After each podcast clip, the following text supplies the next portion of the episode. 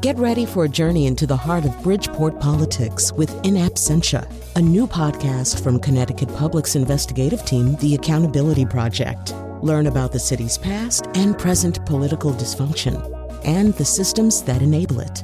Tune in wherever you get your podcasts. Funding provided by Francisco L. Borges and the Melville Charitable Trust.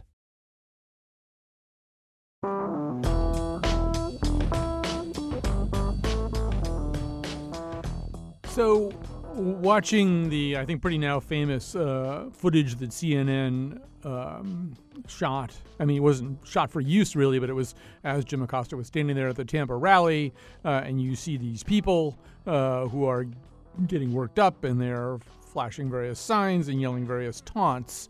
And then you see the fact that they're wearing the paraphernalia of the heretofore not very well documented by most of us group known as Q or QAnon. I was just looking at all that at all that, and I think I had the reaction a lot of people had, which was it was like looking at a very hot scene where there was some crumpled up newspaper and some greasy rags uh, and some kindling and a book of matches and a cas- uh, and a, a, can of gasoline and thinking, wow, I wonder if there's going to be a fire at some point. It almost seems like there could be. Yeah, it really does look like all the elements are there for something much worse to happen than has happened so far. Not to say that what has happened so far, but particularly the status of the press during this campaign, where, I mean, a- anybody who went out there, I had this experience too, uh, to Trump rallies, I mean, you had the experience of the candidate at the time in in no subtle way at all whipping the crowd up against the press. And, and of course, this is escalated. It's escalated into uh, uh, tweets from the president. Um, and now you have these people showing up. And as you'll see today, as we discuss this a little bit more, some, some pretty concrete, undeniable uh, cases of threats. And, and I mean, not to discount the fact that we've already had a newsroom invasion uh, and, and multiple deaths it's hard to know how much to connect that incident, which seemed very specific unto itself, specific uh, in, in, a way that was probably about that person and his relationship with that particular newspaper. But it's also, I think, in, impossible to completely extract that person from the conversation we're about to have. There's a dangerous situation right now. And the thing that makes it the most peculiarly dangerous is the fact that the president of the United States is, in many respects, pushing a, a, group of people towards the brink of violence, towards the press. You know, there aren't many professions mentioned in the Constitution. The press enjoys a particular status. Um, it, it, seems as though it is the mission of President Trump to not merely undo that status and discredit that institution and make people less inclined to rely on facts and information provided by those institutions but really to make something kind of bad happen too. And that's one of the things we're going to talk about today. So joining us for, I think, the 17th time. Uh, that's not true. I was just trying to get the Q people all fired up. 17 times Margaret Sullivan has been uh, on the show, media columnist for the Washington Post. Uh, also joining us is Will Sommer, tech and internet reporter at the Daily Beast, also writes a newsletter about conservative media. right, uh, Will, what is the name of the newsletter? It's a Right Richter. Right Richter. Okay, I just want to make sure I was reading that correctly. All right. Well, we'll come. We're going to come to Q in just a second. But Margaret, uh, I, since you're so good at, at, having kind of an overview of this stuff, uh, I just babbled my way through one of these overviews. But it just seems like there's been this building animosity, and now. And maybe it's the Acosta thing. I can't really put my finger on it, but I feel like we're in a slightly different place, one that feels considerably more ominous than it felt even two or three months ago. Yeah, I think that's true, Colin. And I do, uh, I have certainly heard and read people who've been, you know, journalists who've been at the recent rallies saying that the tone is different now. It feels more hostile. It's it's ramped up from from where it was. And I think some of this is that is that President Trump is uh, is continuing to feel his oats on this issue and and to uh, realize that this works for him. That as he um, that it, it revs up and fires up his base of supporters to have this sort of common enemy, and the common enemy is uh, mainstream journalists, or as I like to call it, the reality-based press. Um, you know, he it works for him to have the press as a foil and so because of that, you know, I think uh, he, he, we're seeing more and more of it, and it's successful from his point of view. But it is, as you say, I think really dangerous, um, and and I'm I'm really I am worried about it. You know, the the threats that have come to people like Katy Tur, Brian Stelter, and others just in the past you know few days are are actually very scary, and they're very violent sounding you know, someone told NBC's Katy Tur that she should be quote raped and killed. Um, you know, this is this is vicious stuff, and you could say, well, it's just words, but I think the words could could turn to something worse. Right. And Katy Tur, uh, uh, maybe above almost anybody, is no stranger to this stuff. It goes back all the way back to the earliest stirrings of the campaign. I, I read her uh, her memoir of the campaign. There's a especially strangely, chillingly uh, upsetting moment where there's some guy she's uh, trying to take a nap in an NBC van, van, and she some guy taps on the window she rolls down and he spits into her face at point blank range. And you just realize almost the intimacy uh, of the hatred. Uh, and, and, as to the other point that you're making let's hear uh, this clip. This is from C-SPAN. It's a caller to C-SPAN uh, and, and you'll hear the threat to Brian Stelter and to Don Lemon that Margaret just talked about. Don State College Pennsylvania supports the criticism of the media. Don, you are on the air. Good morning. Morning. Uh, it all it all started when Trump got elected. Brian Stelter and Don Lemon from CNN called Trump supporters all racist. They don't even know us. They don't even know these Americans out here, and they're calling us racist because we voted for Trump. Come on, give me a break. They started the war. I see them, I'm going to shoot them. Bye. All right. So I don't know. You work in a lifetime in journalism. You're going to have some of that kind of stuff. Most of us who've done these kinds of jobs have had that, but it, it, it does. I don't know. Hearing it said that way in a live show always makes it a little bit more chilling. So let's talk about the kind of new uh, X factor, or in this case, Q factor, uh, that has entered this uh, process. Will Sommer, uh, you uh, are getting your PhD in Q uh, these days. Um, I have to say that prior to last week, I had no, I, I knew nothing about this. but it seems as though I should have. It, it didn't start last week. It's this whole idea has been around for a while. First of all, how long has this Q conspiracy theory been kind of slopping around on the internet? Sure. Uh, since uh, October of 2017, when this anonymous Q character started posting, uh, started posting clues, but but I would say it really started getting going, uh, you know, in the maybe in the spring, and uh, and has really become uh, become prominent this summer. So, and it's it's a difficult um, theory or set of theories to summarize. You've been doing your best. Um, it really kind of seems like something out of a Dan Brown novel or something, right? That like just the, everybody is uh, all, all, the presidents prior to Trump are part of this sat- satanic pedophilic uh, conspiracy. Yeah, exactly. So sort of, it, there's a lot of crazy stuff going on in QAnon, as you mentioned, and it often sort of just jumps off whatever the current event of the day is.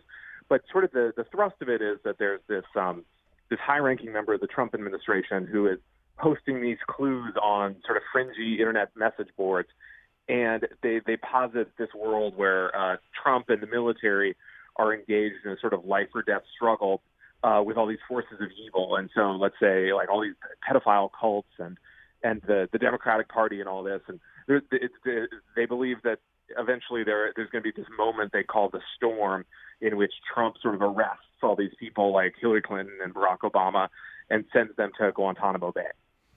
Um, one of the elements I was making a little joke about it at the beginning there, but I mean they, they feel as though they are getting signs and hints from the president that he's that, that he is really kind of part of the narrative that they've constructed. Uh, they see him as this white knight who is here to to drive out all the darkness and evil that's been around. And and one of the little hints has to do with 17. He, for example, at one point, because that's the what letter of the alphabet Q is. Uh, so he at one point says he visited Washington 17 times before he was president. I just happened to be like checking on Google, and there were two pictures of him holding up sports jerseys with number 17 on, and I thought, oh my God, it's really true. Everything they're saying is true. But that's, well, I think that's part of it too. The internet's a really great place to collect a lot of randomized information, which you can stuff into a narrative if you just pick the stuff that fits the narrative out of this huge pool of information. Yeah, it's, it's funny you mentioned the jerseys. That's a that those jerseys are often cited by QAnon people as proof. Um, the it, it, it, you just it, they kind of collect all these the, the way the internet works, you know, it, it sort of jams all these different conspiracy theories together, and you can go sort of like looking for clues. You know, there's obviously we saw with Pizzagate, for example, there was a pizza shop and its logo was like a like a pizza slice, kind of a stylized triangle, and then people said, well, you know, they found a pedophile halfway across the world who had used a, a similar triangle as as a symbol, and they said, well, you know, this is clearly a pedophile thing. Uh, and at the same time, you have the internet uh, I, I think it, it really combines these communities. Whereas, you know, if, if one person said, "Geez, I think this QAnon thing's real," uh, in real life, people might say they're crazy, as we're seeing now. Uh, but these people can kind of all coalesce together in a community online. So, Margaret Sullivan, you know, I mean, over the years, I mean, it, it, it hasn't been that difficult to get people to believe absurd things. We can go back to the um, the the moon hoaxes around the turn of the century, where a New York newspaper persuaded people that there was a whole civilization of people living on the moon, and, and had drawings to support it, uh, and and people, you know, there was kind of a hysteria about this. Uh, I, I think maybe one of the things that makes this stuff a little scarier is you can get these people together pretty quickly. You know, the internet uh, and Facebook in particular is a really great way for people to find each other. There might only be like 300 people who believe something, but if all three of 300 of them find each other, you've got a little ball rolling. That's right. Social media really is uh, becomes an engine for this kind of stuff, and I think you know the other thing that's that's happening is yes, it's it's happening on the internet in in the chat rooms that Will mentioned, uh, 8chan and 4chan and, and, and Reddit. But, you know, sometimes it kind of emerges out into real life, and that's what happened with this thing that we now call Pizzagate, where an armed you know, gunmen decided to come to this pizza place in in Washington D.C. Uh, and actually, you know, shot his gun and said he was there to investigate the Hillary Clinton related uh, um, ch- child sex ring. And so, you know, it's one thing if it stays sort of digital only, but when it kind of emerges out into a rally or a pizza joint or who knows where, the streets or a newsroom, um, then I think we've got some trouble on our hands. Right, and and you know, Will, I mean, there's a lot of speculation about where this particular thing came from. There's even specu- speculation today it may have started as some kind of liberal uh, or, or, leftist hoax trolling uh, conservatives, but it kind of doesn't matter where it came from or what its status was, say a month ago, right? When people, t- somebody turns up uh, armed on the Hoover Dam, uh, when when people are turning up at rallies, uh, acting aggressively and wearing QAnon paraphernalia, it's just not a goofy internet thing anymore. Yeah, exactly. And and and it's, it's I think the fascinating thing about conspiracy theories is that you know there's a lot of weird stuff we can talk about on the internet, but the the part when it starts to impact people is of course when something happens in real life, and so that's why you know we see all the people at the Q rally in the Q shirts at the rallies, and that's what's made this so prominent. Uh, it, it, it really is. I, I think people at their peril uh, dismiss the power of these conspiracy theories. Uh, I think it's really out of control at this point. I mean, a big QAnon thing is they really want Trump to weigh in on it. But I think if Trump came out today and said, "Folks, this is obviously fake. Stop believing in it," that wouldn't do anything because they would say, "Well, you know, Trump's just got to say that because he's you know he's covering up the real plan." So uh, yeah, it, it, it's really off the rails.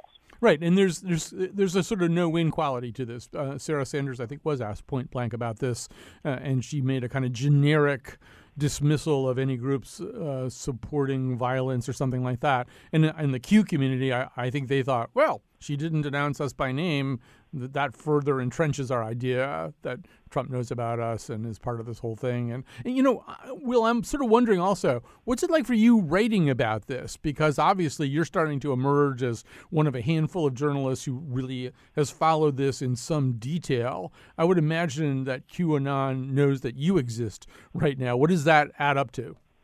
Yeah, it's pretty crazy, actually. I mean, you know, I, I've been lucky in terms of I don't really get a lot of threats or anything like that. And most of the QAnon people who reach out to me are actually very polite and sort of say, you know, young man, I think you misunderstand. You know, QAnon is real. you know, they, they they're very into trying to sort of bring me on board. Um, that said, you know, my stories have been mentioned in some of the, these clues, these Q clues, and then uh, you, you, there's usually a pretty strong backlash after that. Right, and, and like when we say backlash, what do we mean? I mean, I, I was talking about mostly just angry emails and people on Twitter. I mean, you know, nothing, uh, nothing in real life, fortunately. So, Margaret Sullivan, I mean, I, I hate to do this because a, it's a hypothetical, and b, uh, it's a grim hypothetical. But I do think that we, you know, it's probably worth mentally gaming this out a little bit. I mean, imagine that something happens, uh, an act of violence that results in serious harm or death to one or more journalists, and it's really, really pretty obviously traceable to. Uh, it is the work of people who are unmistakably influenced by the rhetoric of the president. Um, you know, that's not exactly a constitutional crisis, but it's not exactly not a constitutional crisis either. Uh, I mean, what you've got here now is a, a president who is contributing to an abridgment of the freedom of, freedom of the press. I, I don't know what happens. Have you thought about what happens then? Well, I you know I I haven't really played it out. I I think it is you know the, your your description of the kindling and the gasoline soaked rags is just about right. Um, you know, it took uh, President Trump a, a little while to condemn, and again, you know, we don't want to directly connect him to the Annapolis um, newspaper uh, shooting, mm-hmm. which was so terrible. You know, there was no direct connection there um, it it took him a little bit to to condemn that. Um, I, I don't know that, you know, I, I don't see Trump ever taking responsibility for things, bad things that happen because he was involved in them, whether it's Trump University or uh, a, a a bankruptcy of of a casino. I mean, he it just sort of isn't in his DNA to say, "Oh wow, messed that up. That was really bad, and uh, that needs reform, and let's not ever let that happen again." That's just not the the techniques that he was taught at the knee of Roy Cohn. You know, um, so I I don't know exactly what would happen, but I don't think there would be a great deal of taking responsibility. So, you know, there's we've talked about this in the past, but there's kind of two schools of thought about what the press does in a situation like this. One school of thought is no matter how bad it gets, you just do your job. You just do your job and you understand that there are places in the world, one of them of course is Russia, where it really already is incredibly perilous to be a journalist, that journalists lose their freedom, lose their lives. Uh, there are plenty of other places we could name where it's like that. So it's better anyway, no matter how bad it is, here in the United States, do your job and don't make uh, a talking point out of how abused you're feeling by the president. That's sort of one school of thought, and and I think it's a school of thought that you and I have both dwelled in at certain times. Uh, on the other hand, you know, as the temperature gets turned up on all this, you start wondering, well, maybe it is uh, important to just sort of point this out, how dangerous things are getting. So you, now you've got uh, Jim Acosta asking Sarah Sanders to say something about this. How useful do you think that that is? Well, not, you know that I don't think is very useful because I think uh, that, you know she's not going to say anything that he's asking her to say, and he probably knows that, and so you know I don't know that there's a lot of good that's going to come from there. I mean, you know, I'm always quoting my boss Marty Baron, who who says we're not at war, we're at work, and I think that overall is the best way to be thinking about this. But at the same time, I think if the if the press itself doesn't stand up for um, for freedom of the press and for pointing out when it's imperiled, I don't know who's going to. So I think we do have to we have to both we have to kind of do both. We have to do our work and not sort of let our emotions take over. And at the same time, we do need to be showing people and telling people that this is going on because it really matters, not because of us personally, but because of the importance of journalism and the press to American society. And you know, eh, as a pillar of the democracy, it, it if it's threatened, the whole thing is threatened. You know, um, Will, when we when when you describe some of your interactions with QAnon people, and, and even just the layout uh, of the QAnon conspiracy, you know, there's an element of it for an awful lot of these people. It's probably kind of fun. You know, uh, they don't have that much else to do, and they're here. They are part of knowing about. I put quotes around knowing. I guess knowing about this thing that other people don't know about, which has dire implications, and they just picked up another breadcrumb, uh, so they know one more thing. And we all know. I mean, I don't know. When I was 16, people thought Paul McCartney was dead, and it was really fun. You know, just sort of collecting all these these clues about it. And and there's a way also in which the stuff that happens at the rallies. I mean, I heard. I think it was on on the media this week in a description of what happened when the CNN camera went off. Uh, a lot of the people in the Q T-shirts who'd been giving Jim Acosta the finger went over and they started talking to Jim Acosta and saying, "What do you think about this? and what do you think about that?" You know, that in some ways people are kind of enjoying a kind of role playing.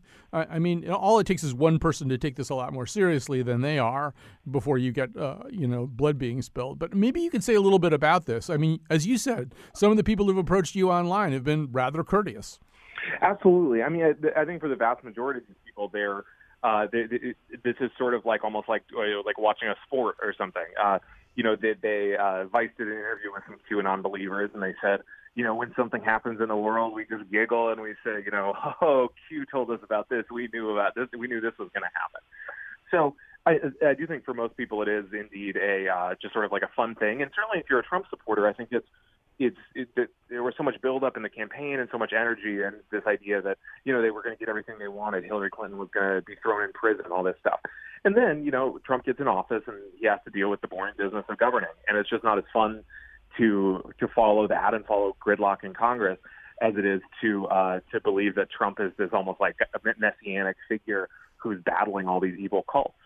Right, and so Margaret, this that Will makes a great point, and I think it connects well to another theme that we were exploring here. So there's, you know, uh, people who are Trump followers one way or another, they have to de- deal with a certain amount of cognitive dissonance. Many of the things that they were promised in the campaign haven't happened and don't look like they're going to happen. There are things happening that I think are troubling to the sensibilities of almost anybody. I mean, the border family separations are, you know, hard to swallow for, for people. There, there are lots of other instances of that. And one of the ways out of that dissonance that President Trump has offered people uh, is simply to, you know, don't believe what you read in the media. You know, very little of it is true. They're out to get us. In fact, we can hear a, a little bit of uh, this is the Wilkes-Barre, uh, Wilkes-Barre, Pennsylvania uh, rally. Here's a little bit of President Trump. So they said I was late when I was actually early. Number one. Number two. I guess the meeting was scheduled for 15 minutes, and it lasted for almost an hour. The president overstayed. so I was late and I overstayed. And honestly, folks, it was such a beautiful, beautiful visit and afternoon. But they can make anything bad because they are the fake, fake, disgusting news.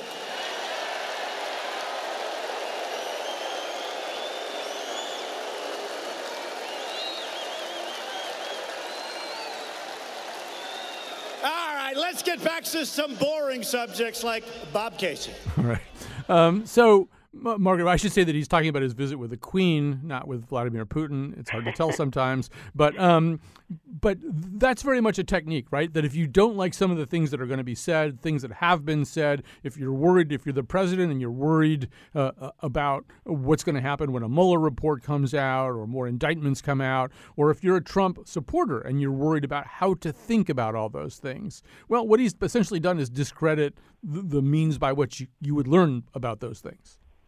Yeah, that's right. I mean, I think that especially with the Mueller investigation, you know, coming, I guess, fairly close to its conclusion, and some very troubling things uh, apparently, you know, in the future there that you know probably uh, it's always hard to tell with Trump you know how much of it is sort of gut instinct and how much of it is a plan or a strategy on his part but I think the result of it is to sort of undermine the the both the messenger the press and you know the so-called deep state, uh, the the the Mueller people who are again both of these groups of people out to get uh, out to get the president. And so if he can sort of posit it that way, then whatever news comes out, whatever Mueller finds, whatever the press reports about what he finds, can be um, diminished or undermined to some extent. And so I, I think that that's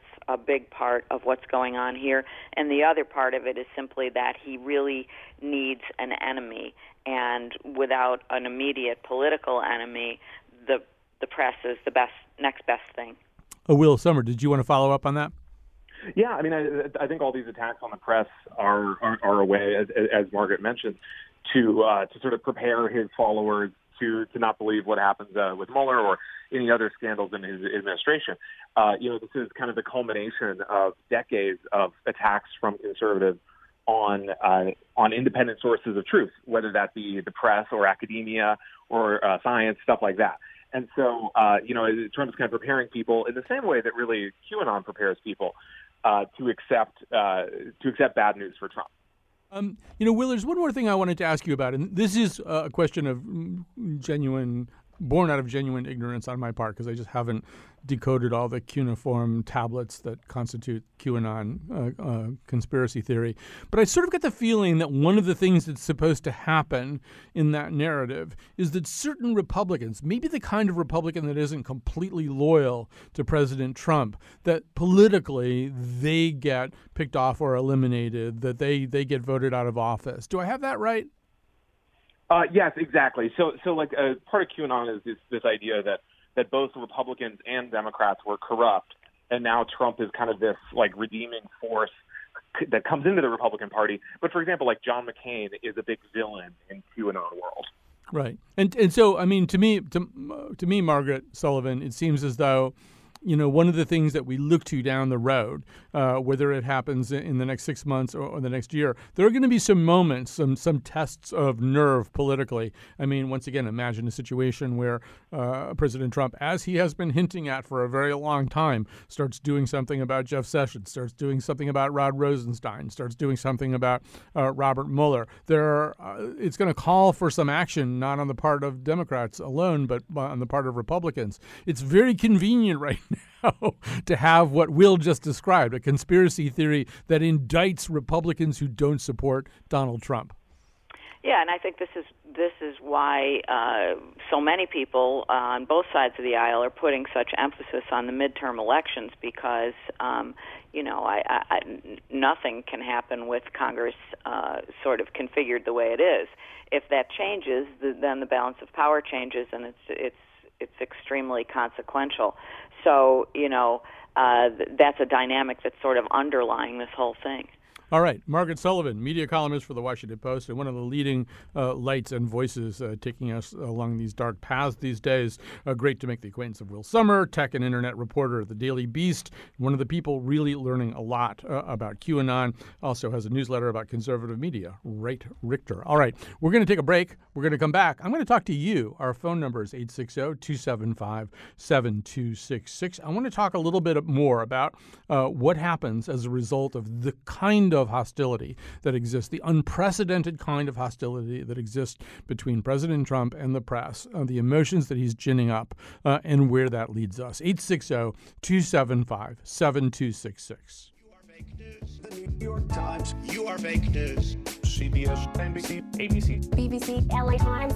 You are fake news. The Washington Post. You are fake news. CNN. Very fake news. Politico. AP. HuffPo. BuzzFeed. Failing pile of garbage. And I've been hearing more and more about a thing called fake news. Fake, fake news. I've seen people destroyed.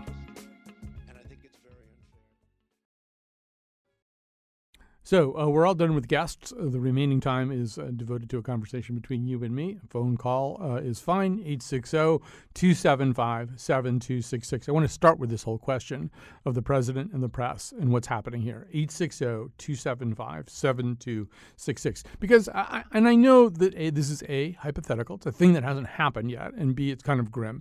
Uh, but I really, it's hard to look at that can of gas and oily rags and and lighter and kindling and not think that there's a fire coming.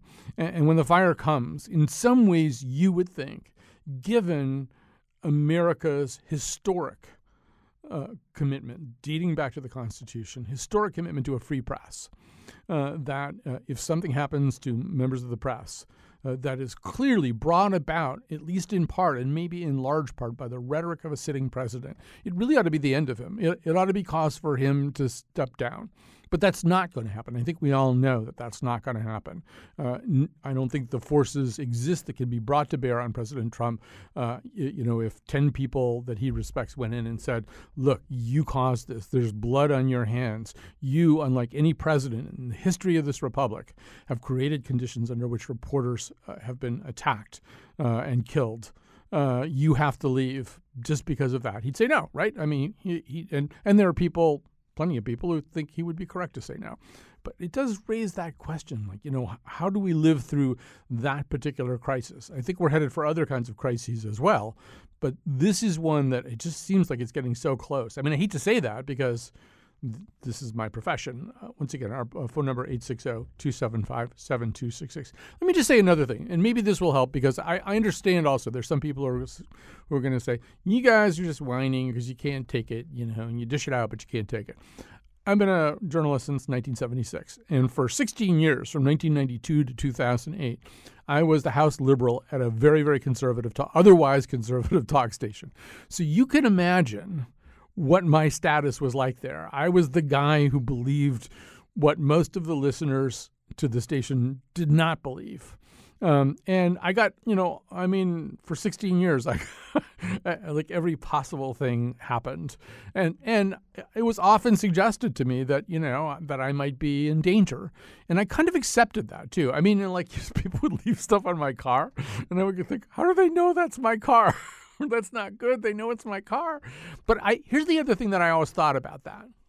If it's going to happen, it's going to happen. And if it's going to happen to me, it's going to happen to me. And the reason it's going to be happening to me is that I am a liberal voice on a conservative talk station in a conservative medium. Co- commercial talk radio is this intensely conservative medium. And so there you go. These things exist. I can't, there's really almost nothing I could do.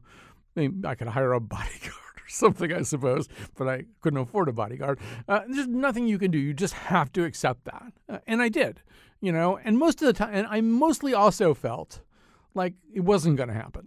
Um, I mean, uh, I maybe that's how I got through the day. But I also like I I knew some of the kookiest listeners. I'd met them in person. and and you know you sort of take the measure of somebody and you think well I don't think he's going to shoot me, um, I had a partner for a while on the air for quite a few years, and we always had kind of a list uh, like of who was the most likely. You know, if anybody was going to do it, it was going to be so and so.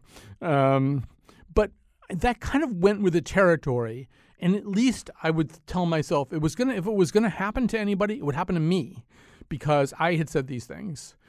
I think what's different now is it could happen to anybody, and it could happen to somebody just doing the job of reporting the news in a regular way. Not some, I mean, like Alan Berg, for example, was this very, a very uh, controversial talk show host who was killed by a, a listener. Um, but he was very controversial. I think what's what makes this different right now is you don't have to be a controversial. There's nothing controversial about Katy Tur, and she didn't do a controversial job of covering the Trump campaign, and she hasn't done a controversial job of uh, uh, covering Trump. She's just a beat reporter. Acosta's just a beat reporter. Maybe they ask hard questions. This administration, as we now know, will also pull you out of White House briefings for asking a question that the president doesn't like or in a way that the president doesn't like. Uh, but what's nerve what's nerve wracking for me right now is that anybody doing his or her job, just doing a job of reporting facts, is in danger right now. Uh, that's how I feel anyway, and that does bother me. And I think it's a sharp turn too, and it's a turn we don't want to take. Uh, all right, 860-275-7266 uh, is the number to call. Uh, I'll start with um, Naim. Naim? Naim? I want to say your name correctly. How do you say your name? Naim. Naim. All right, uh, you're on the air. I simply wanted to give a comment, and that's with regard to our 46 on Pennsylvania Avenue. Mm-hmm. Is that I think that uh, he's doing a, an illustrious job of smoke and mirrors, mm-hmm. and it, it and it does precisely what it is intended to do. It is to fool the liberals on the on the left and uh, to spawn support for the the uh, the uh, extreme right. Thank you. All right. Well, thanks for your call. Um, let me go over to. I- I'll sort of. I don't want to respond to every single call because then people won't get on the air. Uh, here's uh, Sarah in Deep River. Hi, Sarah. You're on the air. Hi, Colin. Thank you for taking my call. Sure. Um, I just wanted to say that I really don't think we should make light of people who are believing these conspiracy theories and say fake news because I actually grew up in a cult in Connecticut. It made the news recently, and when we were in the cult, we said fake news too. And I, I, I don't think that you can reach people with facts. I think that we're in a very dangerous place right now where politicians are encouraging brainwashing and en- encouraging people that will not question what they do. Well, first of all, I now know exactly which cult you're talking about. Congratulations on getting out. It sounds like you're Thank fine you. now. Um, yeah, I mean, here's the thing. Uh, it's it's it's always. Uh, first of all, I was a reporter back during that time, and, and I dealt with like every imaginable group uh, like that.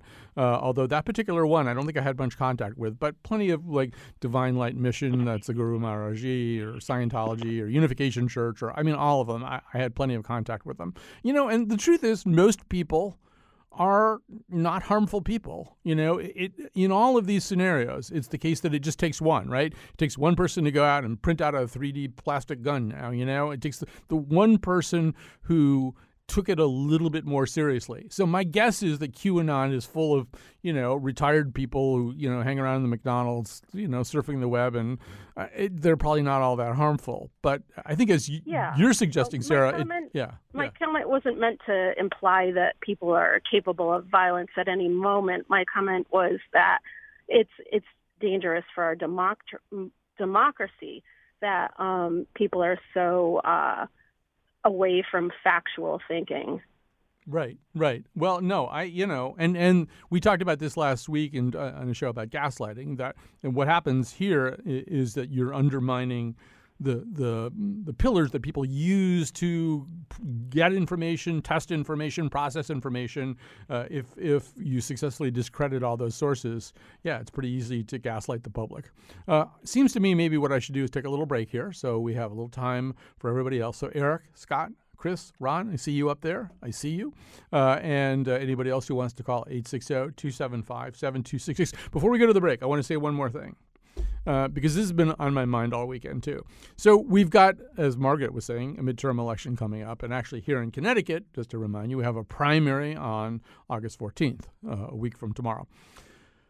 And um, after that primary, I feel as though I've sort of stayed away from moderating debates or being a panel on debates this particular cycle just for various reasons.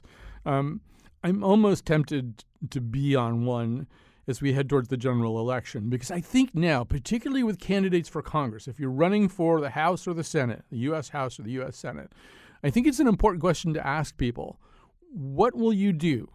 What will you do, for example, if the president tries unilaterally, unilaterally to shut down the Mueller investigation before they're done? Uh, what if he fires Sessions, fires Rosenstein, and then tries to shut it down on his own? Because that's not a far-fetched scenario anymore. He sets the the he lays the foundation for that day after day after day with his tweets. What will you do? Can we count on you?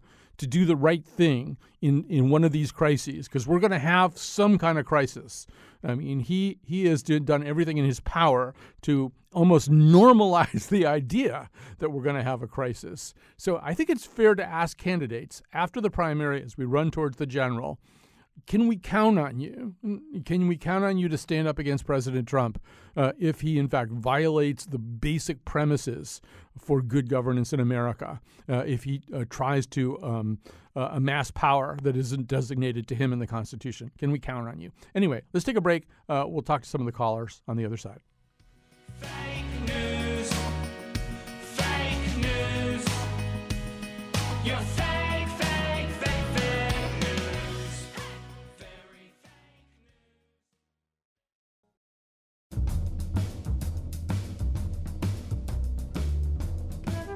So if Curt Schilling has nine pairs of socks and one sock gets bloody, he has 17 socks. There it is again! Proof that Kellyanne Conway is a space alien.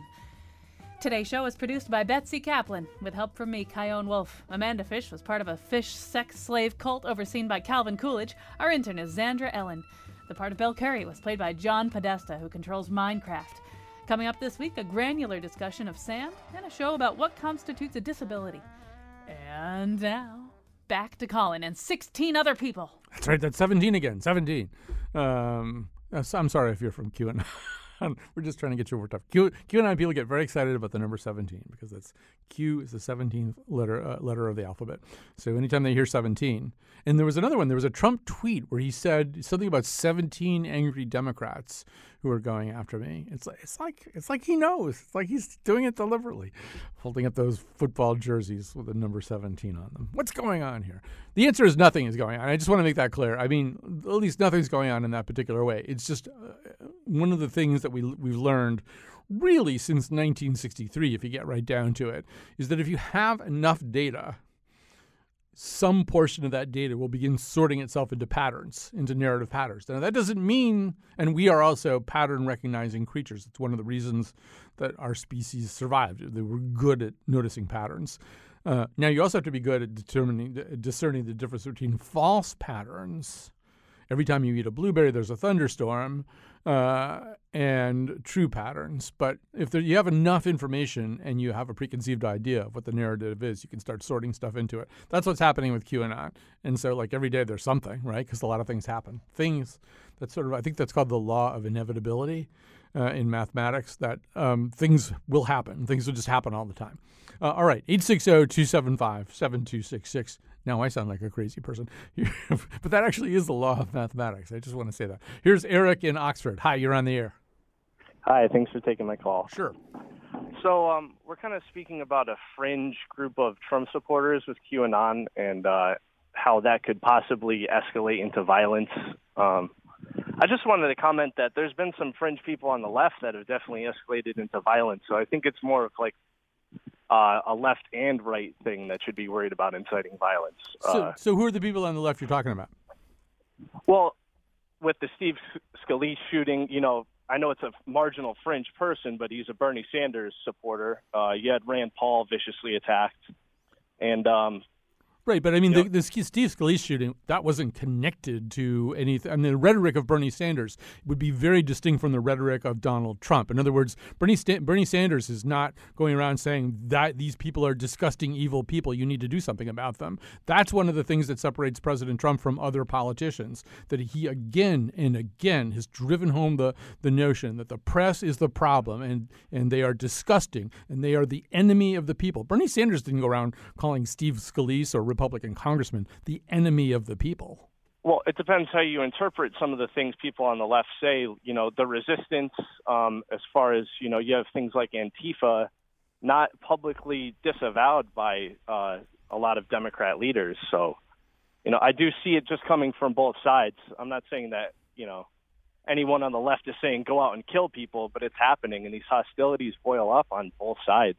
Um, I, I, I would I would agree, but I would also say there's a false equivalence there. I mean, Antifa is a very very small movement. Even in Charlottesville, Antifa was vastly outnumbered by the white supremacists who showed up there Well, at the, the, same place. time, I mean, if you look at what just happened with Candace Owen and Charlie Kirk, you know, they're out having breakfast. They get surrounded to the point where, you know, they need police to make a protective border around them. This happened yesterday. Right, I mean, and that kind of thing is, in, this is, indefensible. I agree, but I don't think it's part of uh, quite quite part of the kind of systematic thing, and it's not coming from the top. That's the difference. President Trump is the president of the United States, the most powerful man in the country, and he has made it his personal crusade, starting in 2015, to gin up antagonism, hostility uh, towards the press, to egg on people who already hate the press, and that's what makes him dangerous in a way that you you can't find a Democratic analog to that. There isn't a Democratic politician doing anything that remotely resembles that, and that's Eric where I would say false equivalence. I'm not saying that liberal people never do anything bad or leftist people never do anything bad.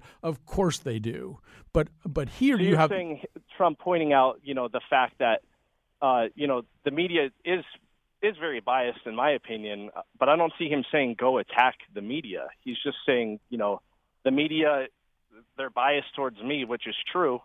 I mean, in my opinion, anyway. He's not saying go kill reporters. He, you know, it's not just that they're biased. I mean, first of all, having covered a Trump rally, I can tell you that at a certain point in the rally, he turns to where the press is all penned up You know, they have us all kind of surrounded in this metal pen. And he goes, and these, these are the most disgusting people in the world. That's how he'll. You, you that's the, a way. Not they're not that they're mean to me or they're prejudiced against me or whatever. I mean that does come up. That comes in there. But he starts with an actual devaluation of them as human beings, uh, and and then singles them out. I mean, you know, saying there's little Katy, little Katy. Look at little Katy. Thousands of but people. The dehumanizing thing Yeah. is happening on both sides. Not there isn't a scary. pr- It's- there isn't a chief executive. There, you know, Eric, there just isn't a commander in chief doing that on both sides. There's one commander in chief, and out of the 45 presidents, he's the only president who's ever done anything like this. And I, I just really think that yes, there are there are offenses committed on each side, but to minimize what's happening right now,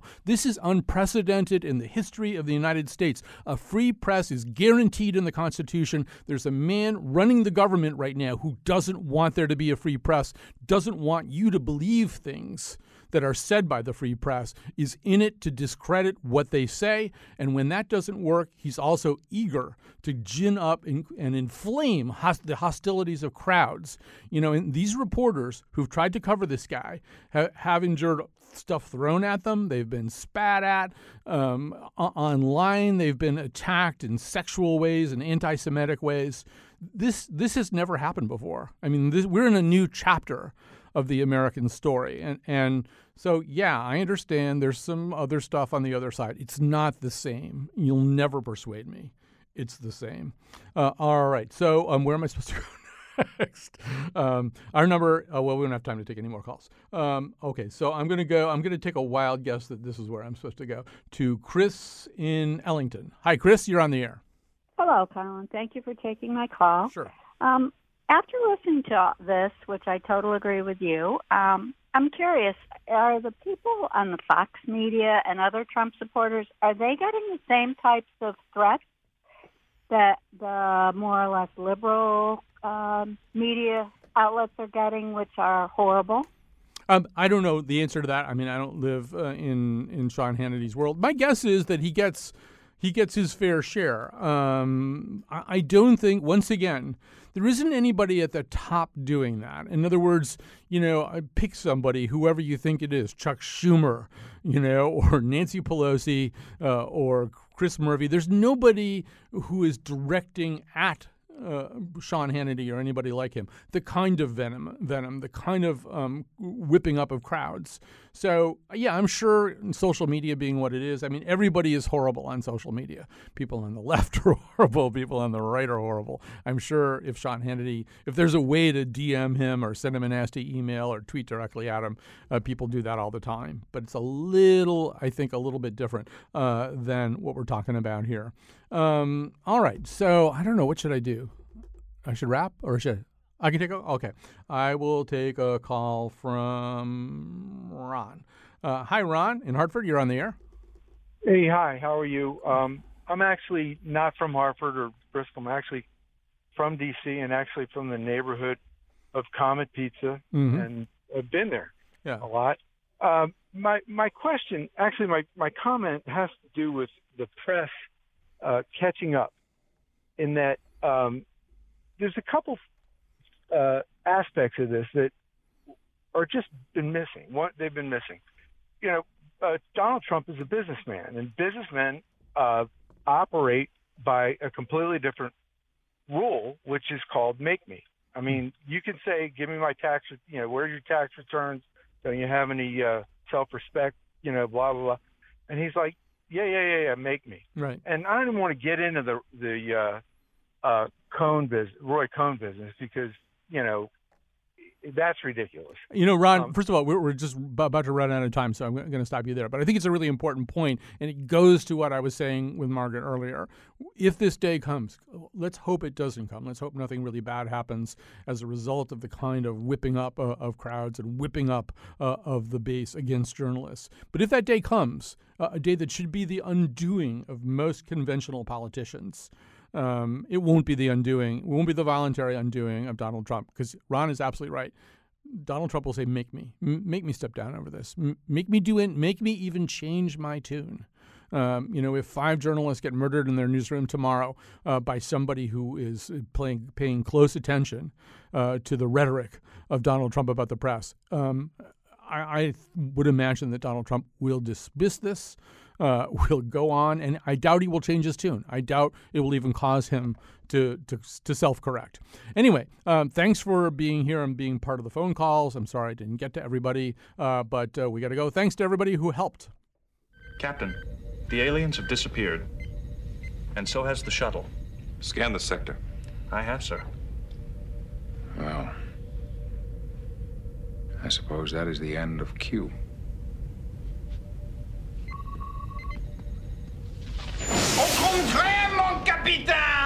He's back!